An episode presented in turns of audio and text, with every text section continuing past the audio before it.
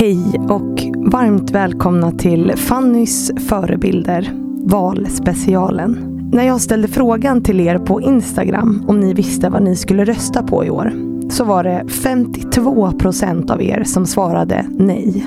Och vet ni? Jag har känt precis likadant. För mig och jag tror också för många av er så kommer jämställdhet vara en av de avgörande frågorna för hur jag röstar. Och därför ville jag lära mig mer om de olika partiledarnas jämställdhetspolitik. Så jag bestämde mig för att fråga dem om just det. Något som var viktigt för mig var att vara politiskt oberoende och att bjuda in alla. Och att de som ville vara med också skulle få vara det. Ni som lyssnar på den här podden, ni vet ju också att nyfikenhet är ett nyckelord för mig i det jag gör. Och därför valde jag också att ha just den inställningen i alla samtal som jag har haft. Jag ville inte vara kritisk utan låta partiledarna förklara mer djupgående hur de ser på och hur de tänker lösa olika utmaningar när det kommer till just jämställdhet. Min uppmaning till er som lyssnar är därför att verkligen göra det. Att verkligen lyssna på vad som sägs i de här avsnitten. Ni kommer höra att alla avsnitt är upplagda på samma sätt, uppdelade i samma kategorier och att partiledarna blir presenterade för samma fakta. Allt för att skapa en rättvis bild som ger er möjligheten att göra grundade val när ni går till valurnorna i september. När alla avsnitt med de olika partiledarna är släppta kommer också komma ut fyra avsnitt där vi klippt ihop samtliga partiledares svar under de olika kategorierna som vi pratar om. För att det ska bli lättare för er att jämföra helt enkelt. Det blir långa avsnitt men viktiga sådana och de släpps den 4 augusti. Det kommer också komma ett avsnitt med Jenny Madestam som är statsvetare. Och hon har i förhand fått lyssna på avsnitten för att oberoende kunna analysera vad som sägs. Och det avsnittet, ja det släpps den 2 augusti. Men nu, kära lyssnare, rätta till lurarna och dra upp volymen. För här kommer ett avsnitt med Ulf Kristersson.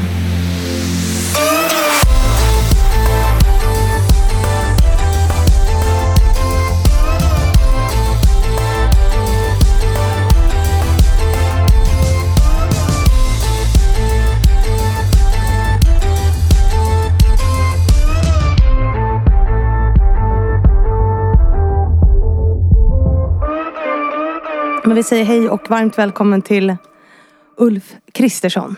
Tack. Partiledare för Moderaterna. Just det. Och vi sa det, du kommer aldrig glömma den här intervjun eftersom jag började med att spilla ut mjölk på golvet när du kom. Precis, ja, men, men eh, just det, det var hon ja som kastade mjölk i hela köket. När jag träffade min hustru på allra första middagen hemma hos hennes föräldrar så var- jag ganska nyligen op- opererad för en ögonskada. Så jag var lite jag hade inte exakt liksom, syn på båda ögonen. Nej. Jag för sig fortfarande, men då var det lite nytt. Så att jag hade svårt med avståndsbedömning. Jag skulle hälla upp ett glas vin till min blivande svärför- svärföräldrar. Och de ser med viss förvåning hur jag bara siktar 10 centimeter bredvid vinglaset och häller rakt ut på. Och det kommer du få höra i alla år också. höra, Så om du, om du och jag ses igen så kommer du bara, kommer du ihåg Fanny den här gången? Ja, när vi såg så du spillde ut mjölk. Ja.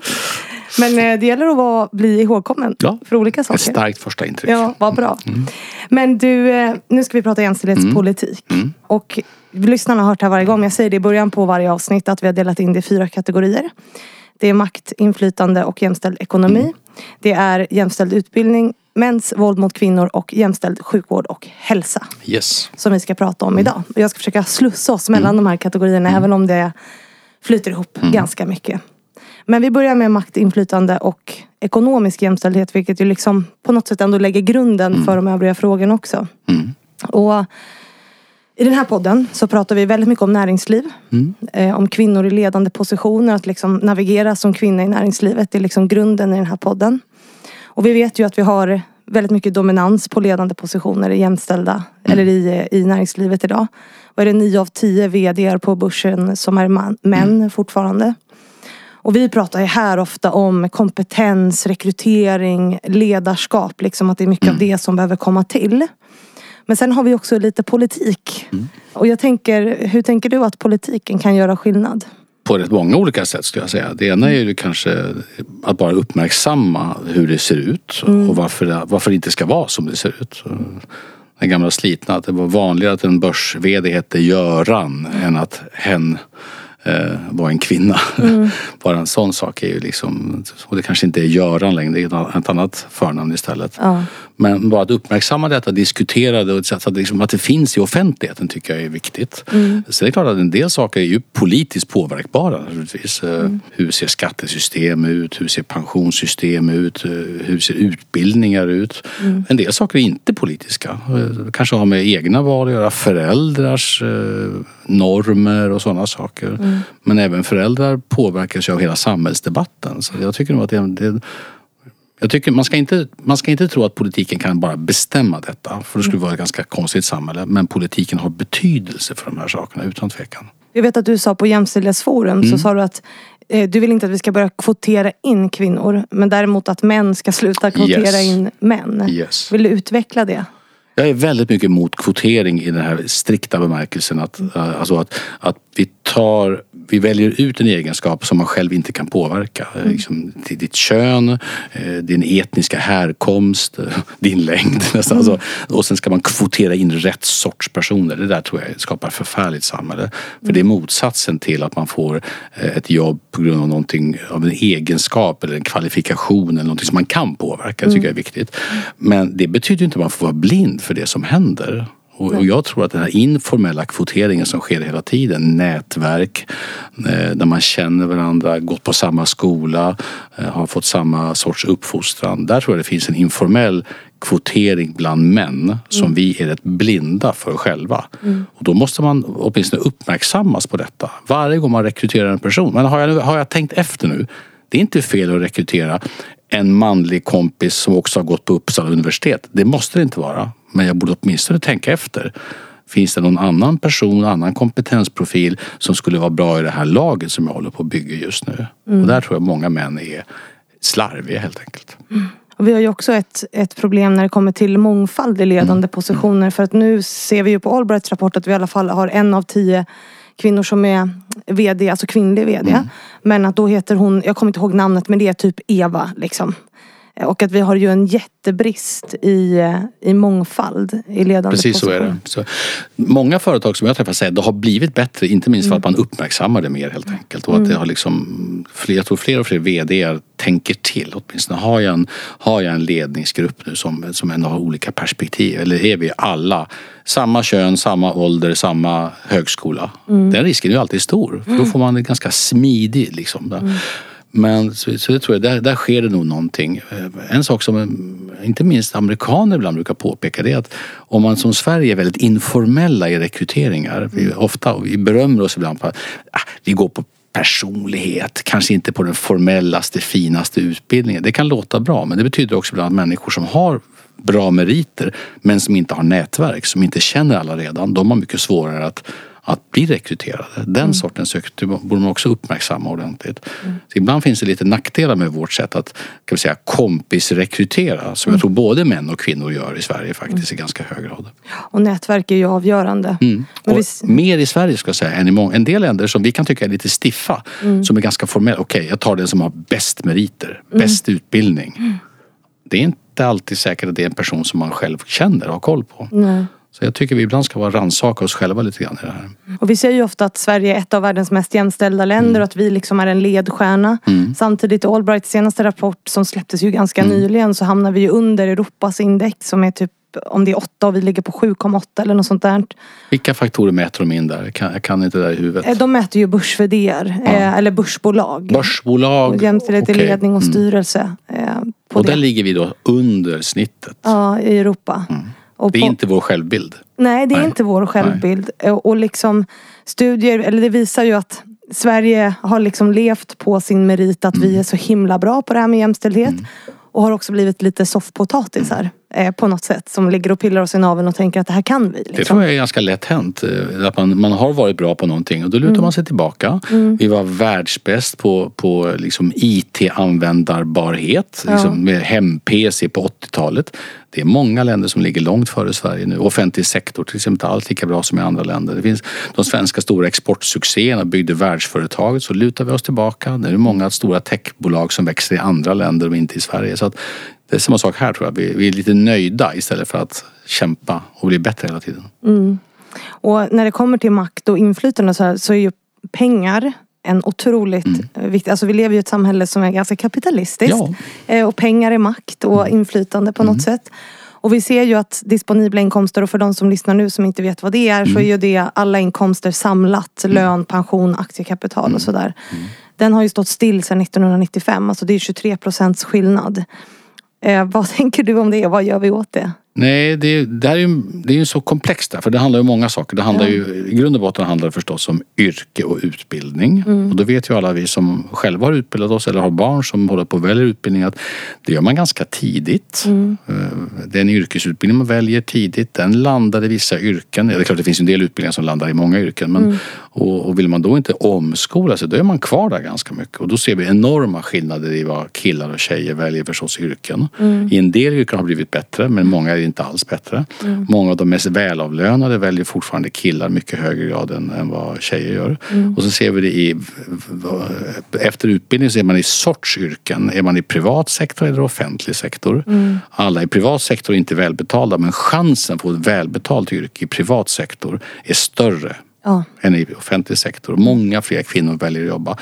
Och då måste man diskutera, vad är, är det ett eget val eller är det en slags förväntan? Är det normer som ligger och, och gror där på något sätt? Så. Och sen är det förstås hela det här med hur mycket, man, hur mycket jobbar man? Deltid eller heltid? Hur mycket är man sjukskriven? Varför är kvinnor mycket, vi kan komma tillbaka till det, mycket, mycket mer sjukskrivna än män när man har fått barn? Det där är skumt tycker jag. Och det ska vi komma in Det på kommer under jag hälsa. jätte, jättebra. Så att det finns många saker. Jag, jag vågar inte säga någon enskild sak i detta. Och så finns det ju alltid någon oförklarad del som är ren diskriminering egentligen. Att kvinnor har lägre lön trots samma utbildning, samma sorts jobb, lika mycket arbete. Så, ja, du har säkert en ännu bättre förklaring än vad jag har. Ja, det finns, men vi pratar ju mycket om kvinnodominerade yrken och många eh, politiker pratar ju om att höja liksom, lönerna inom vården och sådana saker. Eh, och det påverkar ju ekonomin men kanske inte makt och inflytande i längden. Eller vad tror du om, om det? Jo, men det tycker jag nog att alltså, sjuksköterskor har ju fått bättre än tidigare. Det är ju ganska kvinnodominerat får man säga. Läkare om vi ska vara alldeles ärliga, nu har jag inte statistiken i huvudet men läkaryrket var väldigt mansdominerat. Jag skulle tro att, nu vå- vågar jag gissa, det är Ja. ganska jämnt idag skulle jag gissa. Åtminstone bland, bland studenterna tror jag faktiskt. Liksom jurister är också ganska välbetalt yrke. Eh, Min hustru håller på att omskola sig till präst. Det, Jag vågar inte säga att det är så välbetalt yrke men Nej. det, har också, det var ett mansdominerat. Ja. Håller på att bli ett nästan kvinnodominerat yrke. Och det kan man också diskutera, vad beror de här sakerna på? Men, eh, Det var ju ganska länge som kvinnor inte fick bli präster. Bara Eller har jag, har jag fel? ja, nej, helt rätt. Helt rätt. Det Ja, det var ett tag sedan nu men, men eh, i Sverige, där ligger vi långt fram i Sverige. Ja, ja det gör vi. vi kan ju hoppas det i alla fall. Ja. Eh, Men den oavvägda löneskillnaden är ju fortfarande 9,8 procent. Mm. Liksom. Och då är frågan så här, hur värderar vi kompetens kontra kön? Hur, Mm. För det där hör man ju alltid att kompetens ska gå före kön Mm. och sådär. Ehm, Men det gör ju inte det. Vad säger forskningen där? De här, de här procenten som man inte kan förklara. Mm. Vad landar man där i? Är, Ja, alltså diskussionen handlar väl om att man värderar kvinnor lägre överlag. Liksom. Mm. Där pratar vi om manlig överordning. Det vill säga att det som män gör Ja. Mm. är ju mer värt än det som kvinnor gör. Och jag tänker att det tillskriver också, eller påverkar också vem vi tillskriver Mm. kompetens. Hur värderar vi människors arbete? Eh, vad kan, vi, Mm. kan vi påverka löneskillnaden politiskt? Kan vi tvinga människor? Eller förstår ja, du det jag menar? finns ju den saker som lönekartläggning och sådana saker. Och så många ganska stora bolag och ägnar sig ganska, Mm. jag tror att HR-avdelningar på medvetna bolag, de tittar noggrant på detta. Mm. Är det så att det finns skillnad som vi inte kan förklara i, i, i, i kompetens eller i lönsamhet så att säga, om man, om man säljer och sådana saker. Det, det tror jag. jag. Jag vågar nog säga att men sen har man ju ett ansvar som chef också. Eh, Jag har inte rannsakat det på sista hundralappen men jag, jag, jag, skulle, jag skulle inte acceptera att om det var så att män i en organisation som jag ansvarar för om det bara var så att de helt enkelt begär mer betalt, att jag därmed automatiskt skulle acceptera det mm. för att det är en män. Om det nu är det som är än mindre att jag själv skulle föreslå det. Mm. Så att jag tycker man har ett ansvar som chef mm. att hålla koll på detta verkligen. Så att, mm. inte, att, att det inte bara blir som det blir. Mm. Sen är det väl klart att, att ytterst handlar det också om, eh, det vet, vet säkert både du och jag som har löneförhandlat någon gång, att, mm. att man, man, får inte vara så buskablyg när man är, och det, det, tror jag inte det finns, det finns nog ingen könsdimension i detta, det tror jag inte. Eh, men om det skulle bli skevt i resultatet, då är man ju som arbetsgivare, tycker jag, ansvarig för att hålla koll på det. Det är så bra, jag är min egen chef. Ja, så du, hur går din löneförhandling? ja, jag löneförhandlade faktiskt upp den med 5 000 i månaden bara för någon, för någon vecka sedan här. Jag tyckte det var, jag behöver inte säga så mycket. Min chef tycker att jag gör ett ganska bra jobb. Så det är bra. Men du, vi ska tillbaka till disponibla inkomster. Mm. För i det så ingår ju, du nämnde ju pension. Mm. Eh, och kvinnors pension är ju 31 procent lägre mm. än mäns mm. eh, fortfarande mm. idag. Eh, och det här är ju ett jättestort problem. Mm. Alltså, kvinnor är ju fattigpensionärer, en väldigt stor andel är ju det. Där, jag, jag, var ansvarig för, pensionerna när jag satt i regeringen för, för numera rätt många år sedan. Så jag kan det där, jag kunde de siffrorna då ganska mm. väl. Jag tittade mm. ganska noga på det för jag var intresserad just av de här skillnaderna i mm. pensionen. Och vi kommer komma tillbaka sen för sjukskrivning har också betydelse för mm. pensionen. För människor, är man sjukskriven mycket mer än andra så blir det också lägre pensioner. Men vi, vi tittade ganska detaljerat på detta. Mm. Och det handlar ju som vi sa vilken sorts jobb har man? Mm. Jobbar man i, i, i, yrken som generellt är högre betalda eller lägre betalda? Det får ju enormt genomslag på pensionen. Mm. Och, och, det tycker man, så ska det vara också. Det vill säga att lönen ska ju spegla också pensionen. Mm. Sen handlar det deltid och heltid.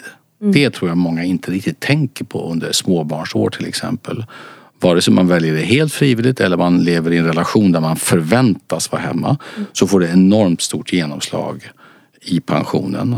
Jobbar man deltid i många år så är det ingen som helst tvekan att, att det får betydelse. Eh, och sen handlar det ju också om i, vilken mån man väljer att dela pension. Om man ändå har gjort så så kan man ju föra över pensions alltså rättigheter också. Mm. Eh, det är inte helt enkelt att göra, så väldigt få gör det. Men det skulle gå att göra. Så alla de här sakerna har betydelse. Mm. Och tittar man då i de jobb som har tjänstepension så är ofta de privat sektor har ofta bättre tjänstepension än ganska många i kommunal sektor. Mm. Vilket också förstärker det här. Så det är liksom, när man väl upptäcker det, när man kanske är någonstans, jag vet inte, när man börjar tänka på sin pension. De flesta tror jag inte gör det som 20-30-åringar utan det mm. kanske är som 40, 50, 60-åringar för många är det för sent att göra så mycket åt det då. Mm. För då har liksom arbetslivet, ja inte gått men, men eh, så det är många olika saker. Jag, jag, jag tycker pensionssystemet i sig ska ju vara rättvist i meningen att, att det ska hänga ihop med arbete och inkomst. Mm. Och det tycker nog de flesta. Det vore orimligt att man får mer i pension om man har jobbat mindre till exempel. Mm. Men det handlar ju också om hur påverkar vi människors fria val. Jag säger fria val i citationstecken. Mm. Så att man inte bara nöjer sig med att det får bli som det blir. Och det, då tror jag det handlar mycket om opinionsbildning och att, att man tidigt får klart för sig vad du gör nu, vilka val du gör nu, det kommer få långsiktig betydelse senare. Alltså privatekonomi skulle jag säga.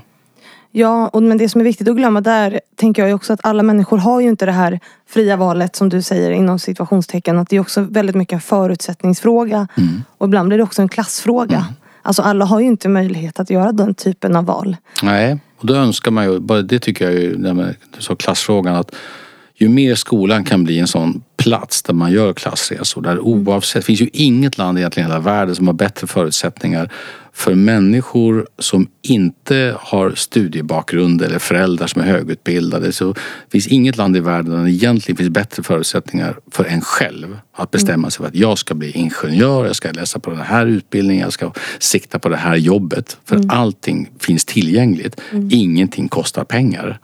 Och då handlar det om hur kan vi då stötta dem som inte har föräldrar som med automatik stöttar sina barn. Ska inte du bli, ska inte du bli liksom datavetenskaplig specialist så du får jobba med de allra mest spännande uppgifterna. Mm. Och där skulle jag verkligen vilja att skolan blev mycket bättre på att, liksom, att bli en klassresemaskin. Som mm. den var för, alltså för mina föräldrar. Mina föräldrageneration var födda på 30 och 40-talet. Mm. För de var bokstavligt talat så. Min mamma var den första i vår släkt någonsin som tog studenten. Mm. Åkte till Lunds universitet. Det var möjligt för henne men inte för mina morföräldrar. Sverige som bäst i det avseendet. Mm. Och förebilder är ju viktiga. Otroligt viktigt. Och min mamma hade ju inte sina föräldrar som förebilder på det sättet. Nej. Men de uppmuntrade henne till någonting som de själva inte hade varit med om. Mm. Och hela systemet såg till att det här är en person som har tagit studenten. Det är klart vi ska plugga vidare. Åk Mm. dit. Och den där liksom öppna horisonten. Mm. Den, den, Det tycker jag är ett sunt samhälle som lyckas med det. Och du var inne på det lite också hur eh, föräldraledigheten och deltidsarbete påverkar eh, pensionen Enormt mycket. enormt mycket för kvinnor Mm. eftersom kvinnor tar ut 70 procent av föräldraledigheten fortfarande. Vad, vad är dina tankar om det och vad behöver vi göra eller behöver vi göra något? Ja, det tycker jag. Och, och sen är den ständiga frågan. Hur mycket ska göras med så att säga, tvång? Och hur mycket ska göras eh, frivilligt eller var och en för sig men ändå så upplyst som möjligt.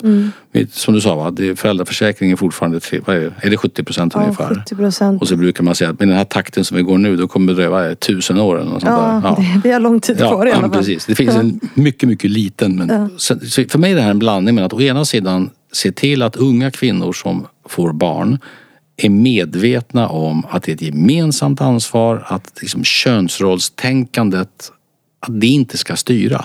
Samtidigt ha respekt för att man vill fatta egna beslut. Det, det tycker jag är lite svårt. Alltså, eh, jag menar, man ska alltid vara försiktig med att dra egna men när vi fick vår första så var då var min hustrus liksom, partner i hennes företag, hon fick barn precis samtidigt. Hade de båda varit lediga samtidigt då hade fått lägga ner företaget. Ja. Så, det gick. så jag var hemma första halvåret och hon jobbade och hon tog andra halvåret. Eh, Så säga, för oss var det en perfekt lösning. Nu råkade, den råkade bli jämställd. Men det är klart att, att någon annan då skulle bestämt hur vi skulle göra. Det hade varit otroligt. Och jag tror många känner så. Jag vill bestämma det här själv. Men jag vill också vara jämställd. Eh, och det där, jag, jag, jag tycker det här är svårt. Jag är varsam med att vilja att politiken ska gå in och säga nu ska du göra exakt på det här sättet. Eh, Jag är, lite, jag är skeptisk till det. Men skulle vilja att människor förstår att de beslut man nu fattar, att de får långsiktiga konsekvenser. Ja, för det går ju långsamt som du säger och det handlar ju kanske om en del att bryta normer tänker jag. För jag vet att Försäkringskassan skriver om en intervjustudie som man har gjort på sin hemsida som visar att det som påverkar otroligt mycket hur man eh, fördelar föräldraledigheten har med normer att göra. Alltså moderskapsnormer som liksom också hindrar män och pappor från att ta ut föräldraledighet. Eh, Många pratar ju om att det är inkomst.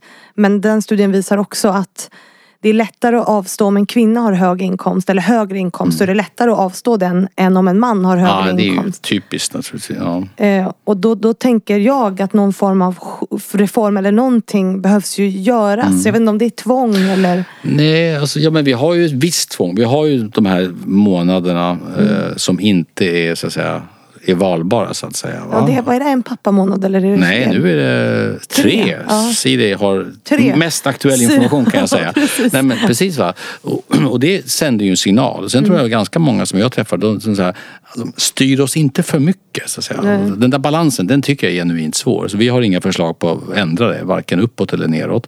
Sen tycker jag att ju mer man grundlägger ett föräldraskap gemensamt. Mm. Det, det tycker jag, återigen, man ska inte ta för stora växlar på egna erfarenheter, men vi har tre barn. Om man grundlägger det här gemensamt, tar stort ansvar tillsammans i början, då blir det inte den enes ansvar mer än den andres. Att båda, båda måste också ha guts att säga till sin egen arbetsgivare att nu har jag blivit pappa. Sen fattar alla att det finns yrken som är lättare och svårare. Det finns livssituationer som är enklare och svårare. Är man just i en startupbolag så är det svårt att vara borta sex månader. Jag fattar det. Liksom. Men det gäller både män och kvinnor. Ja. Det gäller inte bara män. Nej. Och att arbetsgivare också eh, så att säga, både, borde vara lika, så att säga, ha lika höga förväntningar både på män och kvinnor när man får barn. Och inte tycka att det är en enkel grej när en kille på jobbet får barn och ett mycket större problem för företaget om det är en kvinna. Ja. Utan liksom, det gäller att tänka till där. Ja, jag, hade en, jag pratade med en kompis häromdagen vars chef sa att vi vill inte anställa kvinnor i en viss ålder för att då kommer de få barn. Ja, nej, men, ja, men det är otroligt kortsynt alltså. Ja men män har ju bläck i pennan hela livet så jag menar vi borde ju tänka likadant. Ja, det där är ju helt absurt. Ja. Alltså, för första kommer man, för första är det ju bara eh, en syn tycker jag på både på arbetsplatsen och på föräldraskapet Mm. som bara är förlegad. För andra så kommer man få en jättekonstig sammansättning på. Mm. Så det, det tror jag det är det där. Fel. ska Fel. säga. Fel. Mm. Och vi ska avhandla en, den här, det här är en lång kategori men vi ska avhandla en punkt till. Och det är en viktig punkt som jag tycker och det är att bland utrikesfödda kvinnor så var 45 procent arbetslösa enligt eh, statistisk, Statistiska centralbyrån år 2020. Och vi såg också att coronapandemin drabbade utrikesfödda kvinnor mycket hårdare. Fastän de liksom redan tjänade sämre. Eh, hur kommer vi åt det? Ja, det ena är, där kan man prata en blandning av utbildning och normer. Det är klart att det finns ganska många utrikesfödda som kommer från länder där traditionen inte är att man jobbar. Så kan det verkligen vara. Och det får man ju ha respekt för på sitt sätt. Samtidigt som jag tycker vi ska vara tydliga med att hela det svenska välfärdssystemet och den svenska jämlikheten och jämställdheten, det bygger på att man försörjer sig själv. Men, och vi, alltså, man kan tycka vad man vill om det men vårt samhälle är uppbyggt. Man, man jobbar, man försörjer sig själv, man kan stå på egna ben. Man är inte inlåst. Nej. För, att, för så var det i Sverige förr. Det där klassiska, har inte råd att skilja mig och allt det där. Va? Hemmafru-ideal och sådär. Så jag har respekt för de som väljer det men samhället är inte uppbyggt på det utan det bygger på att du kan stå på egna ben och försörja dig. Där tycker jag vi ska vara rätt tydliga för människor som kommer till Sverige. Så här, vi förväntar oss att du kan arbeta och försörja dig själv. Vi förväntar oss att barn kan också vara, man, man kan välja själv hur mycket men förskola är bra för alla barn men det är bra för barn som inte får svenska språket hemifrån. Alltså det där, där tycker jag man ska våga vara lite tydlig också.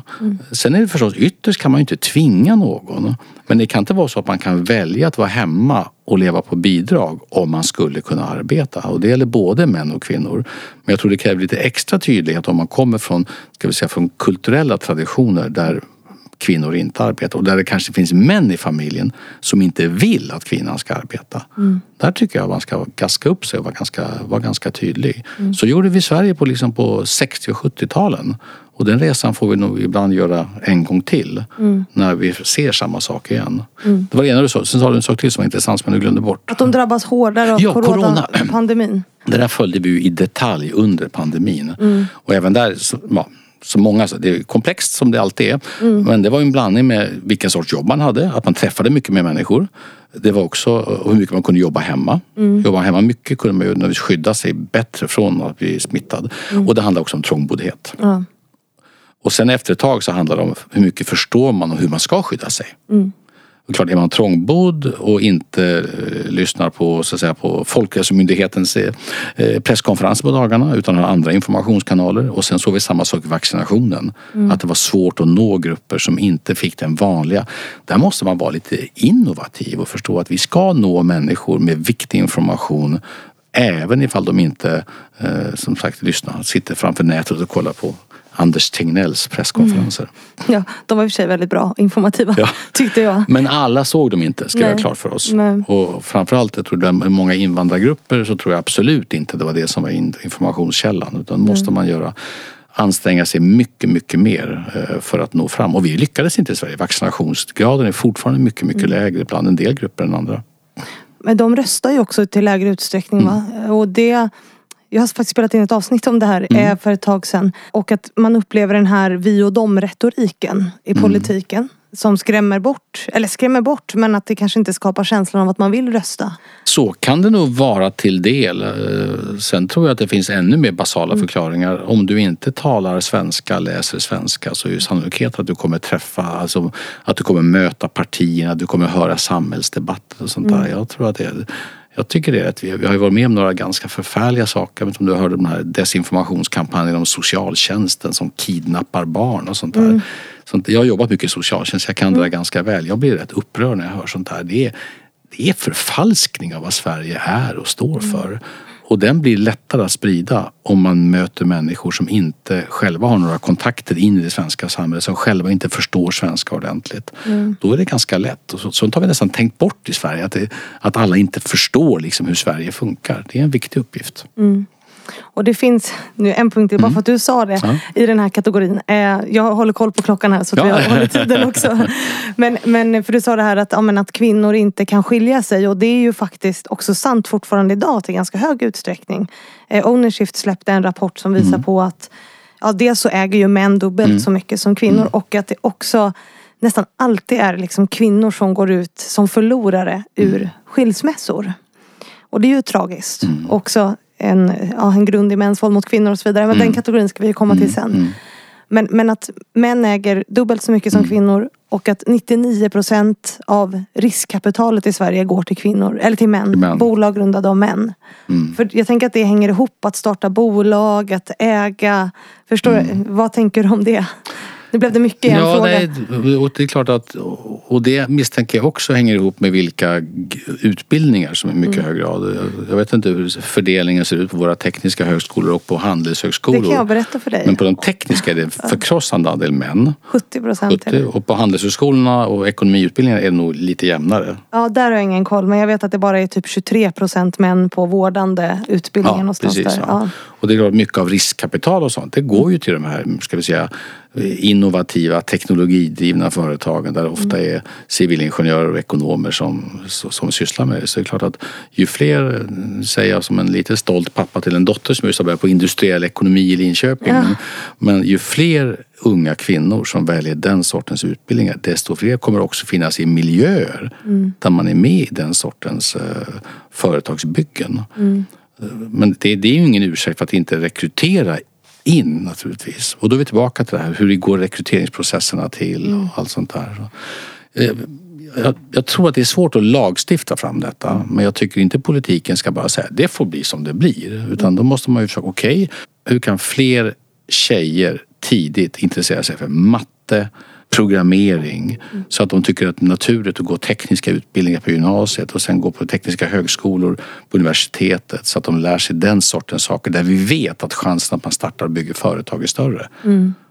Det tycker jag är en sån sak. En annan sak är hur kan vi uppmuntra företagsbygge i andra branscher? Bara en sån sak. Det är klart att det är... För vissa pratar ju om att typ privatisera välfärd eller sjukvården och liksom att det ska stötta på någonting.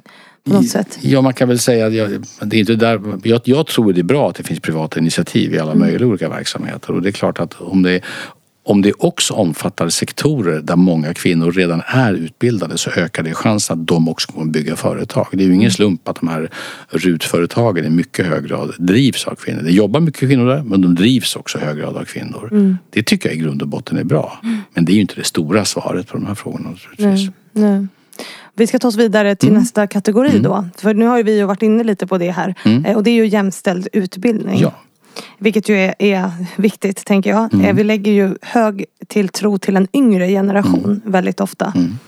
Och då är det ändå så här, var det, en av fyra unga män som tycker att eh, kvinnor överdriver det här med med ojämställdheten. Eh, trots att, och så lägger vi ofta väldigt tilltro till de här yngre männen som ska komma ut i näringslivet. Ja, just det. Eh, Din, men din poäng är att det kommer inte bli bättre av sig själv. Nej, jag tänker att eh, jag ska inte lägga in mina egna åsikter i det här. Eh, för då kommer jag färga dig. Det här är utmaningen med att göra med lite mer så här journalistiska jobb. Att jag inte ska säga vad jag tycker. Nej. Men det är ju fakta att det, att det är så många unga män ser på det. Och samtidigt så säger 97 procent av Skolinspektionen säger att 97 procent av Sveriges liksom, förskolor, för det är ju någonstans där vi behöver börja, att de behöver förbättra sitt jämställdhetsarbete. Och då tänker jag så här, vad är jämställdhetsarbete i skolan eller i förskolan för dig? Det blev en lång utläggning. Ja, här, nej, men jag fattar precis. Nej, men, eh, mina förs jag har ju aldrig jobbat i förskola men jag har många års erfarenhet av förskolan med, med, med tre döttrar i förskolan. Det är ett tag sedan nu också ska jag säga. Men jag tyckte det var en rätt stor medvetenhet ska jag säga. eh, När de beskrev hur de jobbade. Liksom att de verkligen var medvetna om att, att, att inte att, att, försöka, att inte behandla de unga grabbarna och unga tjejerna olika. Liksom att introducera dem för samma saker. Och, alltså den, och det tror jag ingår numera ganska mycket i förskolepedagogiken. Det tror jag är viktigt. Att förskolan verkligen är en grund för lärande. Inte bara ett sätt för föräldrar att kunna, kunna arbeta. Eh, Sen är jag inte alls expert på detta men min känsla var att de var mycket medvetna om de sakerna. Sen är det väl ingen som har besökt en, en skola eh, med små barn som inte, som inte noterar att generellt, med risk för att generalisera, så låter och skriker unga grabbar väldigt mycket mer och att det kan gå till en nivå där det blir svårt för andra att göra sig hörda. Så är det. Så, att, ehm, så jag vet inte exakt hur jag men mitt intryck var ändå att de tog den här sortens saker på allvar. Jag har inte varit med i en förskola där, där tjejerna sitter och leker med dockor och grabbarna eh, är ute och springer i skogen. Utan väldigt blandat och väldigt jämlikt på det sättet. Men det var min erfarenhet. Ja, det är ju ett sätt att bryta normer tänker jag. Och låta människor få välja vem de vill vara själv. Mm. Eh, Och det är ju inte alltid helt lätt tänker jag. det börjar ju tidigt. Ja, och det är ju risken att välja själv i citationstecken igen. Ja, ja. Att grabbarna väljer en sak och mm. tjejerna, och då, då måste man ju också som förskolepedagog vara noga med att försöka hjälpa till, introducera verkligen. Mm. Att verkligen försöka och tillbaka till det här med varför jag tycker det är en så viktig fråga både ekonomiskt och jämställt datavetenskap, programmering. Mm. Det är någonting som gör att killar tidigt lär sig intresset för detta i en helt annan omfattning än vad tjejer gör. Vilket mm. gör att när vi sen kommer upp på, på högre nivåer då är det svårt för, jag pratar med jag goda vänner på Spotify som säger det är svårt att, att rekrytera. Det är många fler killar som finns tillgängliga för den sortens jobb än tjejer. Mm. Och då måste man börja tidigt och det är matematiken och, och programmeringen tidigt och att försöka intressera fler tjejer tidigt för detta. Det skulle vara en enorm investering. Men kan politiken göra någonting där, alltså påverka i skolan på något sätt? Mm. Jag tänker rådgivning, alltså det måste ju... Absolut, rådgivning tror jag. Det var någon som sa att det här med gymnasievalen är farliga för gymnasieval tenderar att äga rum i gymnasieåldern. Mm. Och det är en riskabel sak bara mm. det. Och det är klart en del föräldrar är väldigt medvetna. Mm. En del föräldrar är kanske överdrivet ödmjuka mot sina barn och säger välj precis själv. Och sen, men jag tycker man har ett ansvar också att försöka introducera saker och ting för sina mm. barn. Verkligen. Mm. Och det kan, man, det kan man inte lägga ut på entreprenad. Sen kan ju skolan, jag menar hela studievägledning och allt sånt där mm. kan ju också. Men alla som har tonåringar vet att det här är ganska komplext. De väljer eh, ofta vilken skola ska kompisarna gå på och sådana saker. Så mm. det är ju svårt att nå fram till, till det där. Men att försöka använda sin auktoritet och bara berätta att det finns fler alternativ än det du själv har tänkt på. Det tror jag är Mm. Och du brukar, du svävade lite förbi det här med att ordning och reda vet jag att du brukar prata om ja. i skolan. Mm. Och att det är killar som tenderar att liksom vara de som låter mest och mm. stör på lektioner. Och det finns också, tycker jag, man ser en ganska utbredd antipluggkultur mm. bland, bland pojkar. Ja, absolut. Vad kan liksom politiken göra för att förändra det på något sätt? Ja, framförallt är det ju att verkligen ge skolan råg i ryggen att kräva ordning och reda. Mm. Man ska inte generalisera för det finns säkert en och annan tjej som stökar mycket också. Absolut. Men jag skulle nog säga att det är frågan om genomsnittligt föräldramöte i en klass så vet man precis. Mm. Det är mm. många fler killar som har anti-pluggkultur. Det är coolt att inte kunna saker och ting. Det är coolt att strunta i resultaten. Mm. Medan det är också killar som, som, som stör mer helt enkelt. Där tycker jag man ska vara rätt kompromisslös mot de killarna. Mm. Det kan göra ont i början men det kan inte vara okej okay att man ska föra ett jävla liv helt enkelt. Så att de tjejer som vill använda lektionen för att lära sig saker inte kan eller tvingas sitta med hörselkåpor på sig. Det, det, men där är, jag tycker att det har gått rätt långt där ska jag säga. Att, att, att ordning och reda i dess mest basala form inte värderas riktigt. När man pratar med de mest framgångsrika skolorna så brukar de ibland säga men lite generat, vi har inget, vi har ingen mirakelmedicin men vi har två saker. Ordning, lugn och ro, studiero. Mm. Och så har vi fokus på kunskap. Det är liksom där vi fokuserar ja, hur svårt kan det vara ärligt talat? Alltså. Men, men ger man lärarna mer mandat då? Ja, eller lärare och rektorer mer mandat. Mm. Både mandat och skyldighet. Mm. Att upprätthålla ordning ska vara en skyldighet. Mm. Att flytta ut elever som stökar för mycket ska vara en skyldighet. Mm. Man kan gå så långt att man ska ha liksom, om det är elever som stör mycket då tycker jag man ska ha separata platser, jourskolor och sånt där. Så tills man får ordning. Det kanske finns problematik. Det kanske finns social problematik eller rent diagnostisk problematik som man ska ta på allvar. Mm. Men svaret kan inte vara att man stör en hel klass. Det mm. kan inte vara svaret. Och samtidigt är då köerna jättelånga till utredningar på Absolut. BUP och sådana så saker. Det. Och det är, är också det. ett problem. Det är jag, absolut ett problem. I utbildning. Mm, det är det. Både det och barn och ungdomspsykiatrin. Där tror jag att elevhälsan man, man, ska inte tro att man kan skicka alla till, till specialistvård. De flesta mm. behöver inte det heller. Men elevhälsa som är mycket bättre på psykisk ohälsa och på mm. den sortens störningar. Elevhälsan i Sverige är ju bra sen, sen jag var barn. Är det bra på det här rent fysiska. Mm. Vaccinationer och har du ont i armen och alltså sådana saker. Mm. Jättebra på det. Mm. Nu handlar det mycket mer om andra saker där elevhälsan skulle behöva eh, från sån psykisk ohälsa som nog ganska enkel att hantera till mm. sånt som blir riktigt farligt om man inte gör någonting åt det. Mm. Och, och medan vi har liksom en antipluggkultur bland pojkar så har vi också mm. en kultur där kvinnor, eller nu säger vi tjejer eller mm. flickor i årskurs nio mår väldigt dåligt. Mm. De är väldigt stressade. Mm. De har väldigt höga krav på sig själva. Vad tänker du om det om vi kommer åt det? För jag tänker att en del av det är ju det vi har pratat om nu. Eh, men vad kan vi göra? Det ena jag tänker på den här balansen, att ha höga krav på sig att ha höga krav på sig själv tror jag i grund och botten är bra. Att ha för höga krav på sig själv är inte bra. Mm. Och sen är det ju väldigt svårt att veta exakt. Men min bild är ju att många unga kvinnor har för höga krav på samma sätt som många unga grabbar har för låga krav på sig själva. Tycker att anything goes. Och sen, jag är inte mannen eller personen att säga exakt hur ska det här göras men jag tror att, att, att att elevhälsan tror jag är en viktig sån sak. På samma sätt som vi har årlig uppföljning av, inte minst där i mellanstadietiden och sådär. Liksom hur, att ha årlig uppföljning också av, av, av, av nu säger vi psykisk ohälsa, då låter det så allvarligt. Men de flesta i den åldern har någonting de vill prata om och alla vill inte prata med sina föräldrar om detta. Och alla har inte äldre syskon att prata med heller. Så att där tror jag liksom att styra om det till mer fokus på psykiskt mående. Och det handlar också då om att hjälpa med sådana traditionella saker som hur pluggar du? Var pluggar du någonstans? Får du lugn och ro när du pluggar? Pratar man en del utsatta områden så vet vi nu att de har, det finns ingenstans att plugga. De bor så trångbott helt enkelt. Så de borde få vara kvar i skolan och plugga där istället. Eller uppmuntra elever att gå till biblioteket och plugga istället. Var någonstans där du får vara i lugn och ro. Det är ganska basala saker som går att lära. Alltså man kan lära sig sånt också. Ehm, Så jag tror där har nog skolan ett visst ansvar att följa upp även vad som händer utanför skoltid tror jag.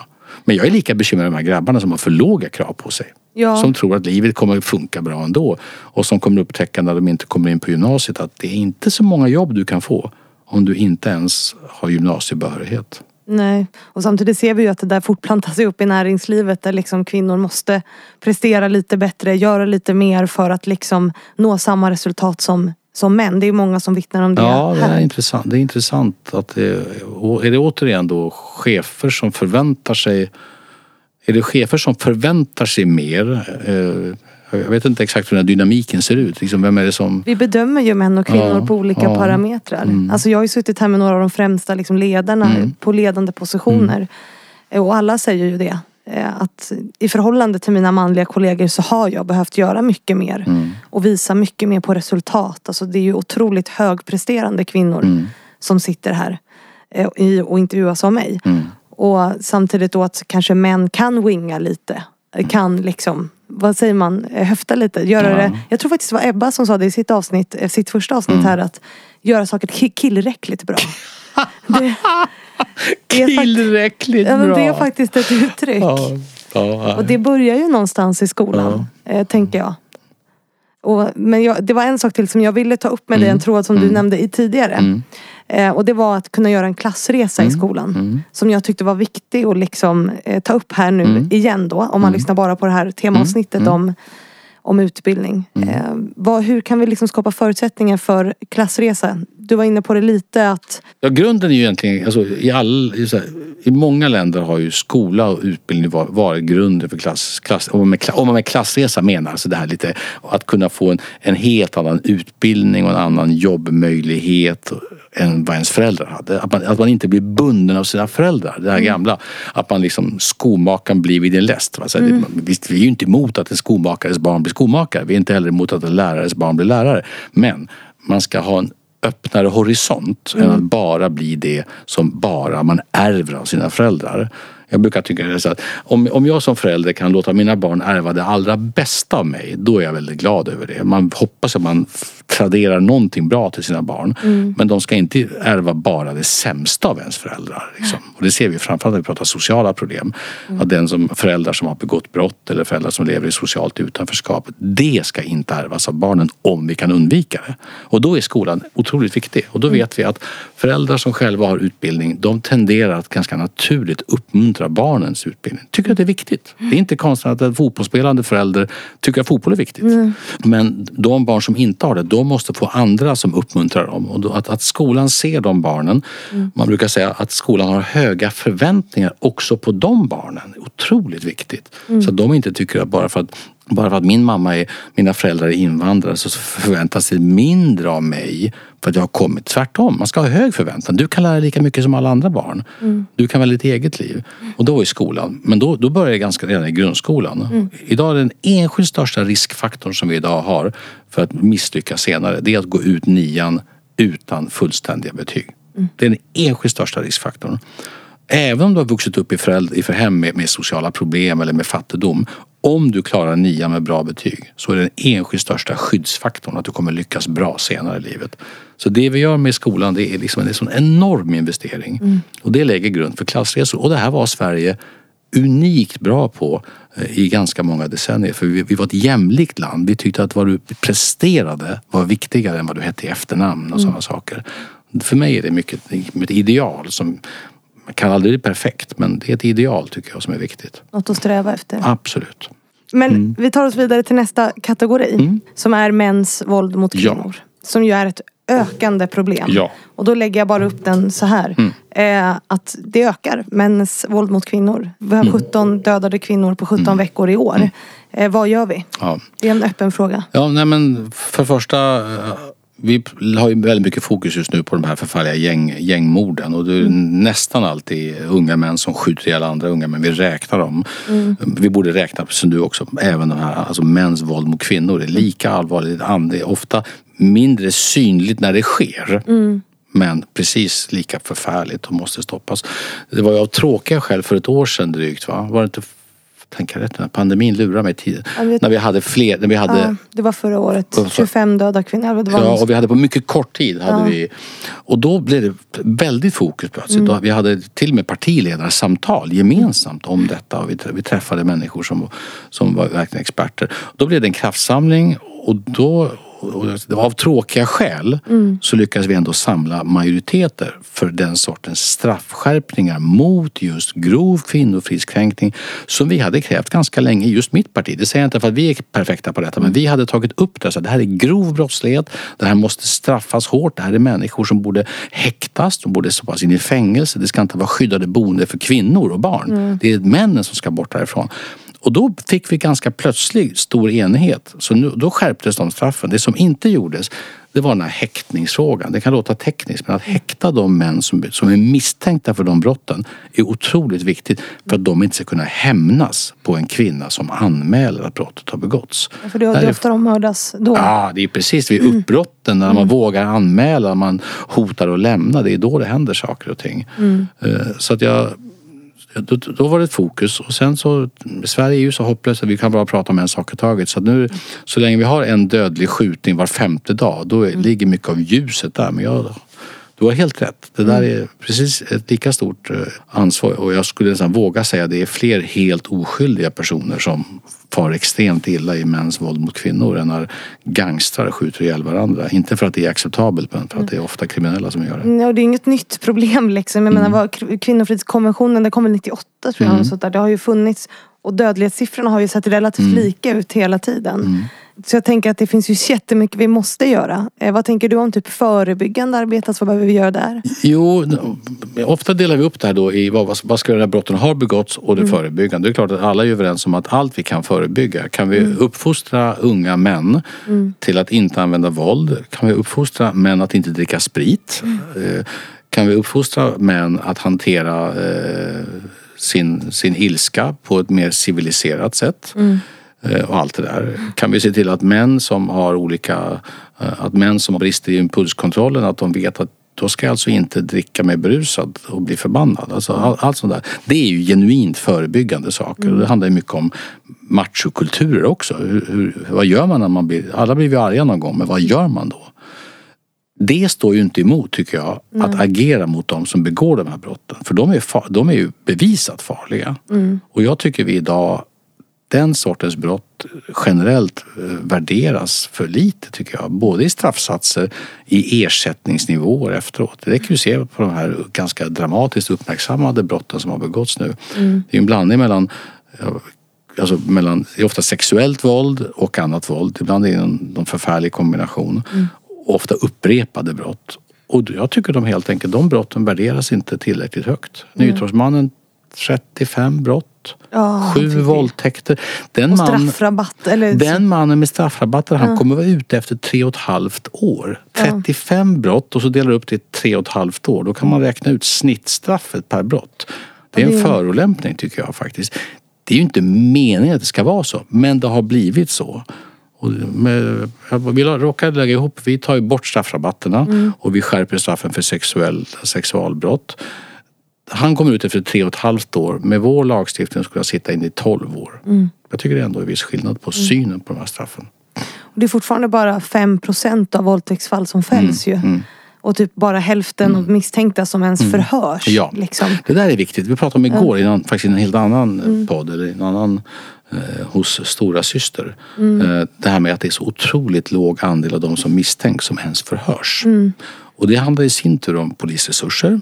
Det saknas ofta alltså specialiserad kompetens hos polisen. Det här är ganska svårutredda brott. Till del fattar man ju varför. Om det är ett brott som begås där bara två personer är närvarande, det finns ingen teknisk bevisning, då fattar man att det är svårt. Ord står ofta mot ord. Men att, att den misstänkte inte ens förhörs, det är ju nästan en förolämpning mot den som har vågat gå och anmäla det här brottet. Eh, Och att polisen eh, numera inte har speciell kunskap för att utreda en sån här sorts saker. Att det är bara vissa platser på sjukvården som ens får spårsäkra och sådana saker. Så ofta efter några dygn så finns det inga alltså, liksom handgripliga bevis längre. Sen tror jag att, att många kvinnor, mm, ja, jag ska inte lägga ord i i andras mun, men om man vet att det inte ens kommer utredas, det kommer läggas på hög, han kommer inte ens bli förhörd och det kommer inte fällas. Då kan jag tänka mig att en del låter bli att polisanmäla. Det krävs lite mod att polisanmäla också. Men vi har ju ändå en samtyckeslag i Sverige Mm. idag.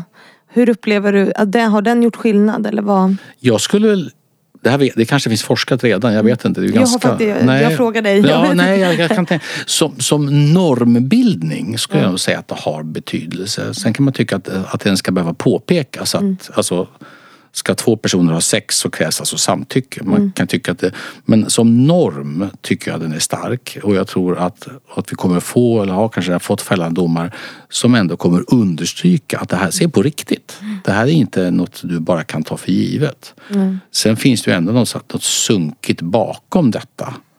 Eh, som, men då ska det straffas också. Så att, eh, men jag har inte sett om det, jag vet, jag kan inte, det finns säkert någon kriminolog som kan reda ut för oss om det har fått betydelse redan.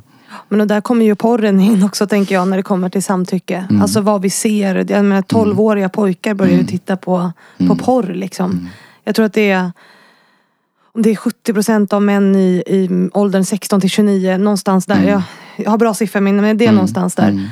Som kollar på porr varje dag eller en gång i veckan. Mm. Liksom. Eh, Och där lär man sig kanske inte samtycke. Nej, och det är klart återigen vad vi har, yttrandefriheten är viktig i ett samhälle. Man, får, man får uttrycka saker som många inte gillar. Den principen värderar vi högt. Det har vi märkt inte minst den senaste tiden med koranbränningar och annat. Samtidigt har man ju som förälder tycker jag ett otroligt stort ansvar där och att tolvåringar inte har omdöme att själva avgöra vad de gör.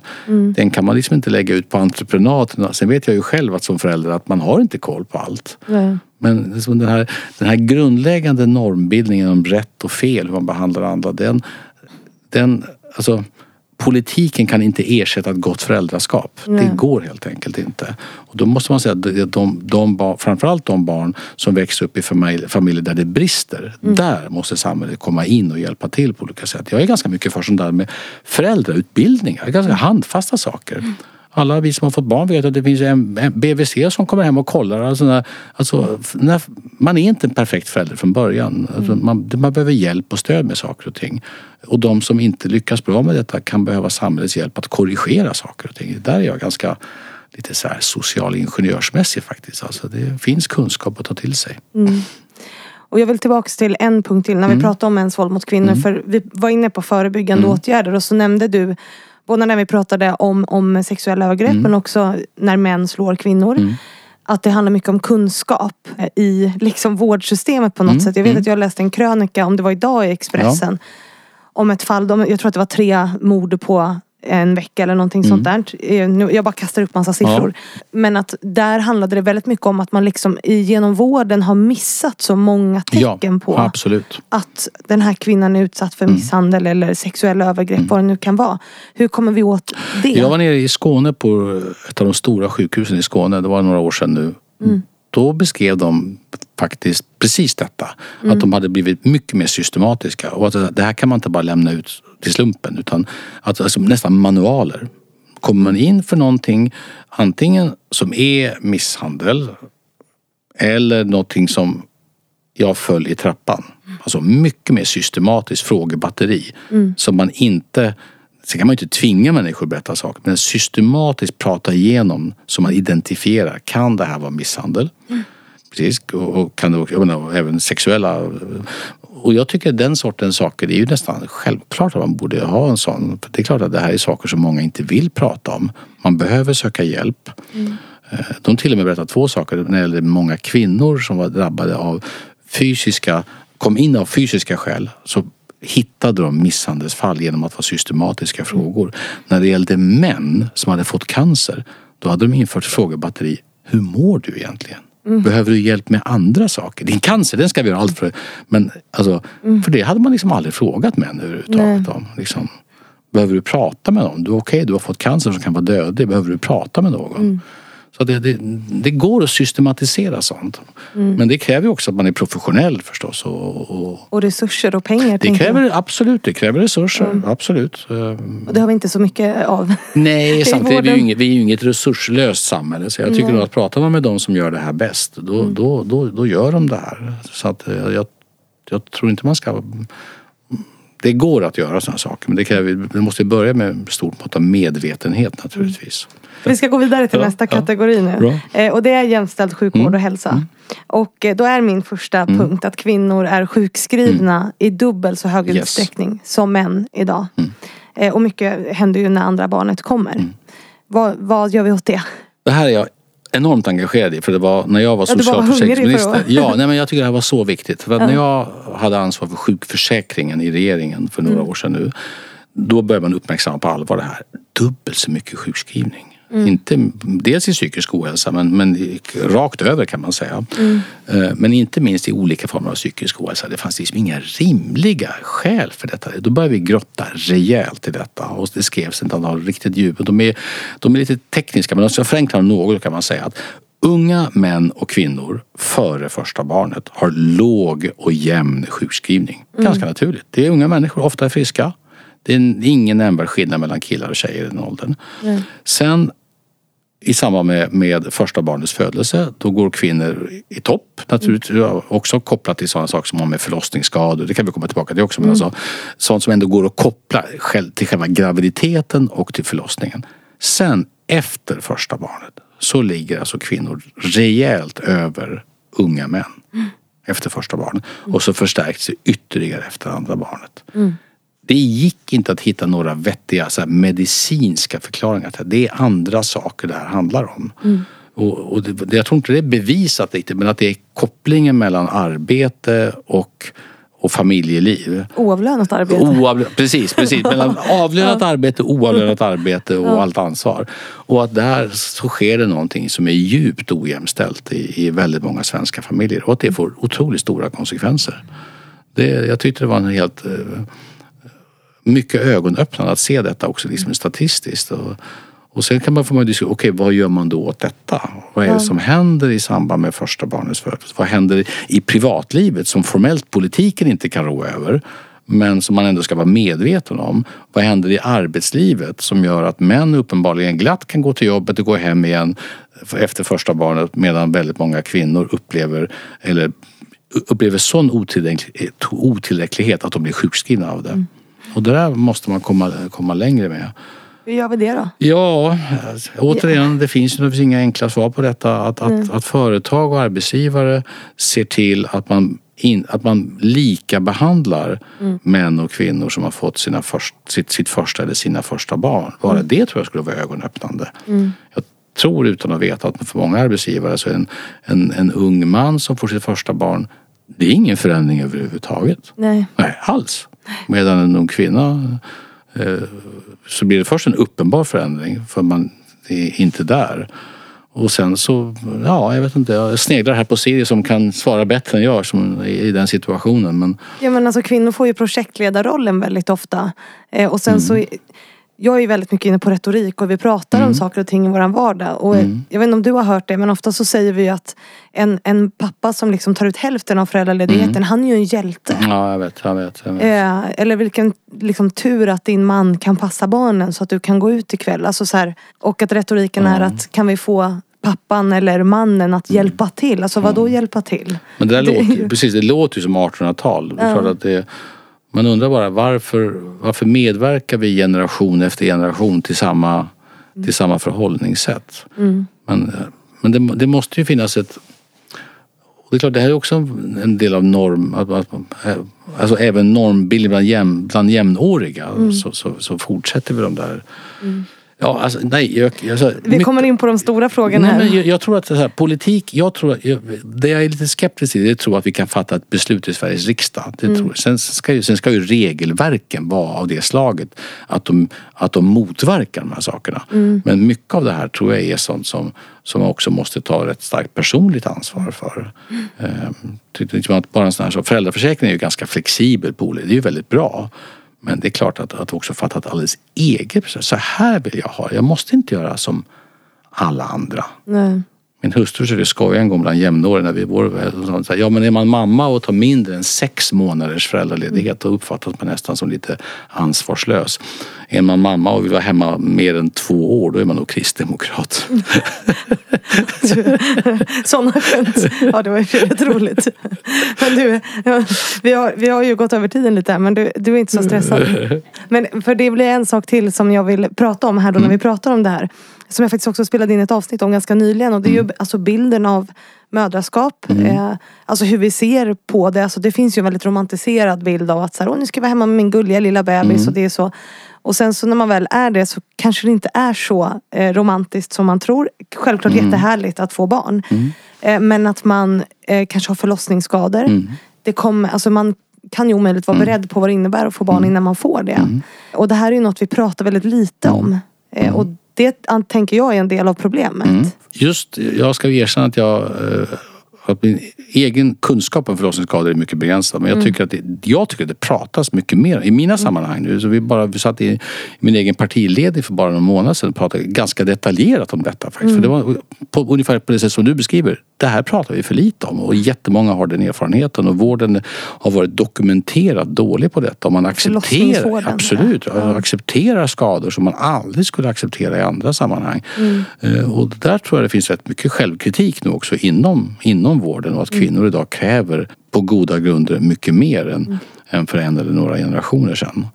Och, så det, det, tycker jag är en väl, väldigt, väldigt berättigad. Sen är jag för dålig på det rent medicinska, vad som bör förändras i detta och, och sådär. Men att Men förlossningsvården och barnmorskor behövs ju fler uppenbarligen. Ja, det behövs det verkligen och jag noterar ju att i, i nästa, väldigt många regioner har ju precis det problemet. Det handlar ju också om, om, om rekrytering och Mm. Jag tror att det är, så- jag har siffror på det, saker. 18 av 21 kommuner. Ja, precis. Det är klart att man kan säga när 18, när 18 av 21 regioner har samma bekymmer då är det ju något som är fel totalt sett i hela systemet. Mm. Notera nu att Stockholm försöker nu garantera en barnmorska per, per födande. Mm. Jag vet inte hur det har gått men det är, en, det är en viktig signal att vi tar det där på, på allvar. Ehm, Så att, ehm, men jag tycker att det höjs kanske, jag, vet, jag tycker det höjs mer röster än vad jag minns när jag själv hade, hade mycket, mycket mindre barn. Mina tre är ganska stora nu. Vad kan vi göra för insatser när det kommer till forskning på kvinnohälsa och sjukdomar? För där, det är ju underforskat och Mm. Absolut. underprioriterat. Vi vet alldeles, vi vet väl att typ hjärtforskning, jag vet inte exakt vilken forskning det är, men den är liksom gjord på män. Mm. Ja, och används på kvinnor.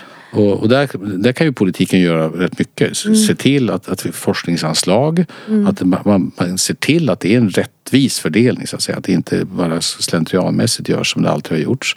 Att man inte, att man, att man inte att man bokstavligt talat ser till att den sortens sjukdomar eller eh, medicinska problem som drabbar fler kvinnor än män, att de är, får minst lika mycket anslag, kanske mer för att komma ifatt också. Och Man kan tycka att det låter självklart, men är det inte självklart så måste ju politiken också vara som kan styra hur anslag, alltså på en övergripande, man styr ju inte enskild forskning förstås, men man kan styra ans, var, vilka områden är viktiga att forska på. Där kan politiken absolut göra nytta. Innan vi avslutar Mm. så ska du få säga om du fick välja idag. Mm. Vad skulle du börja med för problem av allt det vi har pratat Ja. om nu? Så mycket problem. Men om du fick välja en grej, här börjar jag. Ja, om jag skulle, om jag skulle börja, en sak som politiken och bara politiken kan göra det är att se till att, eh, att eh, straffen för sådana brott, våldsbrott mot kvinnor, sexualbrott, kvinnofridskränkning, att de tas på mycket större allvar idag. På riktigt. Alltså det, är typ, det är en genuint politisk uppgift om jag skulle ta något som inte är politiskt så skulle jag vilja att många, många fler pappor eh, pratade med sina söner mm. eh, och inte outsourcar det till att mammor ska prata med sina döttrar. Ofta pratar vi så här, döttrar får inte utsättas för saker. Så blir det mammor som förklarar för döttrar vad de inte ska acceptera. Det kräver också att pappor berättar för pojkar och söner vad de inte får göra. Alltså gott manligt föredöme helt enkelt. Där tror jag att vi män generellt gör alldeles för lite. Ja, typ gå inte ut sent på kvällen utan nycklar och så. Det är ju sådana uppmaningar vi ger till kvinnor. Ja och det är ju hårresande. Jag ja. gör det själv. Jag säger ja. till mina döttrar, var nu försiktiga, gå hem tillsammans. Men mm. när jag säger, vad jag nu begär av dem är att de ska begränsa sin rörelsefrihet. Mm. Därför att det finns andra äpplar som tänker inkräkta eller som riskerar att inkräkta. Mm. Så jag hör ju själv hur det låter men jag säger ändå till dem för jag månar om deras säkerhet. Men där finns det, bland dem så finns det grabbar som borde ha fått med sig långt tidigare vad som är rätt och vad som är fel. Och om inte föräldrar har gjort det och samhället stort, då måste ytterst staten berätta det på ett ganska hårdhänt sätt om de gör saker och ting. Att det straffar sig? Ja, att det faktiskt straffar sig. Det är, det är inte av primitiva skäl men det är också för att det är upprättelse för brottsoffer tycker jag. Mm. Det är otroligt viktigt. Den här kvinnan det här uppmärksammade fallet med en kvinna som blev våldtagen. Gärningsmannen satt häktad lite för länge, fick 840 000 kronor i skadestånd. Kvinnan fick 3 000 i skadestånd. Mm. Det är föraktfullt tycker jag mot en person som är utsatt för ett vidrigt brott. Det är väldigt skevt. Det är skevt. Så mycket annat. Så är det. Men då säger vi tusen tack för att du har varit här och vi har gått över tiden. Eh, så tack för det också. Tusen tack. Eh, tack så mycket. Supertrevligt att prata med dig. Detsamma. Och tack kära lyssnare för att ni har lyssnat på det här avsnittet av Fannys förebilder, valspecialen. Det blir en intensiv period med många poddavsnitt. Så jag hoppas verkligen att du som lyssnar nu vill ta dig tiden att fortsätta lyssna.